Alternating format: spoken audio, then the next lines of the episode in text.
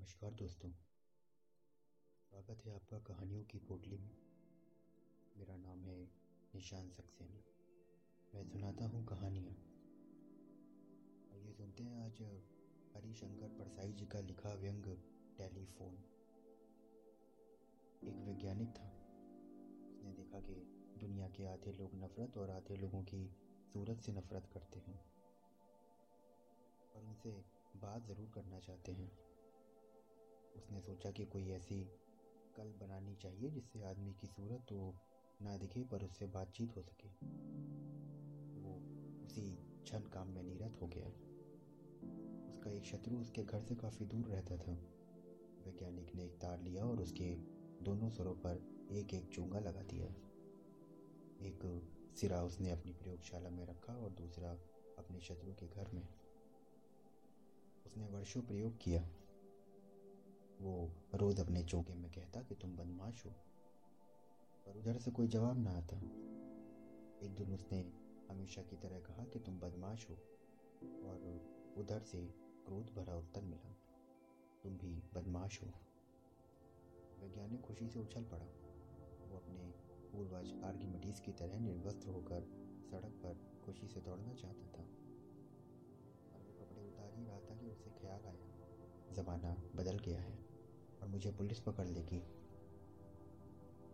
वैज्ञानिक अनुसंधान के सबसे महान क्षण में भी पुलिस को नहीं बोलता ये मानव स्वतंत्रता के लिए शुभ लक्षण है। इस आविष्कार से मानवीय संबंधों में क्रांति हो गई है। अब दुश्मन से बोलचाल बंद करने की आवश्यकता नहीं। उसकी सूरत बिना देखे आप उससे बात कर सकते हैं। ये वैज्ञानिक उतना ही महान हुआ जितना कि वो विचारक जिसने सूत्र बताया था कि किसी से बोलचाल बंद हो तो भी उससे लिफाफे में कोरा कागज़ रखकर पत्र व्यवहार किया जा सकता है। टेलीफोन के आविष्कार से मनुष्य का नैतिक स्तर उठ गया।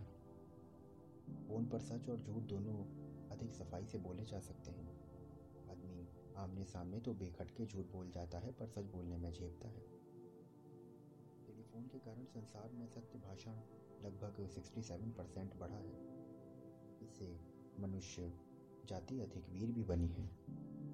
जिसकी छाया से भी डर लगता था और उस आदमी को फ़ोन पर गाली दी जा सकती है। और जब तक ये पता लगाकर वो आपको मारने आए, वो आप भाग कर बाज सकते हैं। अब मैं फ़ोन के उपयोग का ढंग बताता हूँ। भारत पिछड़ा हुआ देश है, इसलिए यहाँ लोगों को बात करना नहीं आता।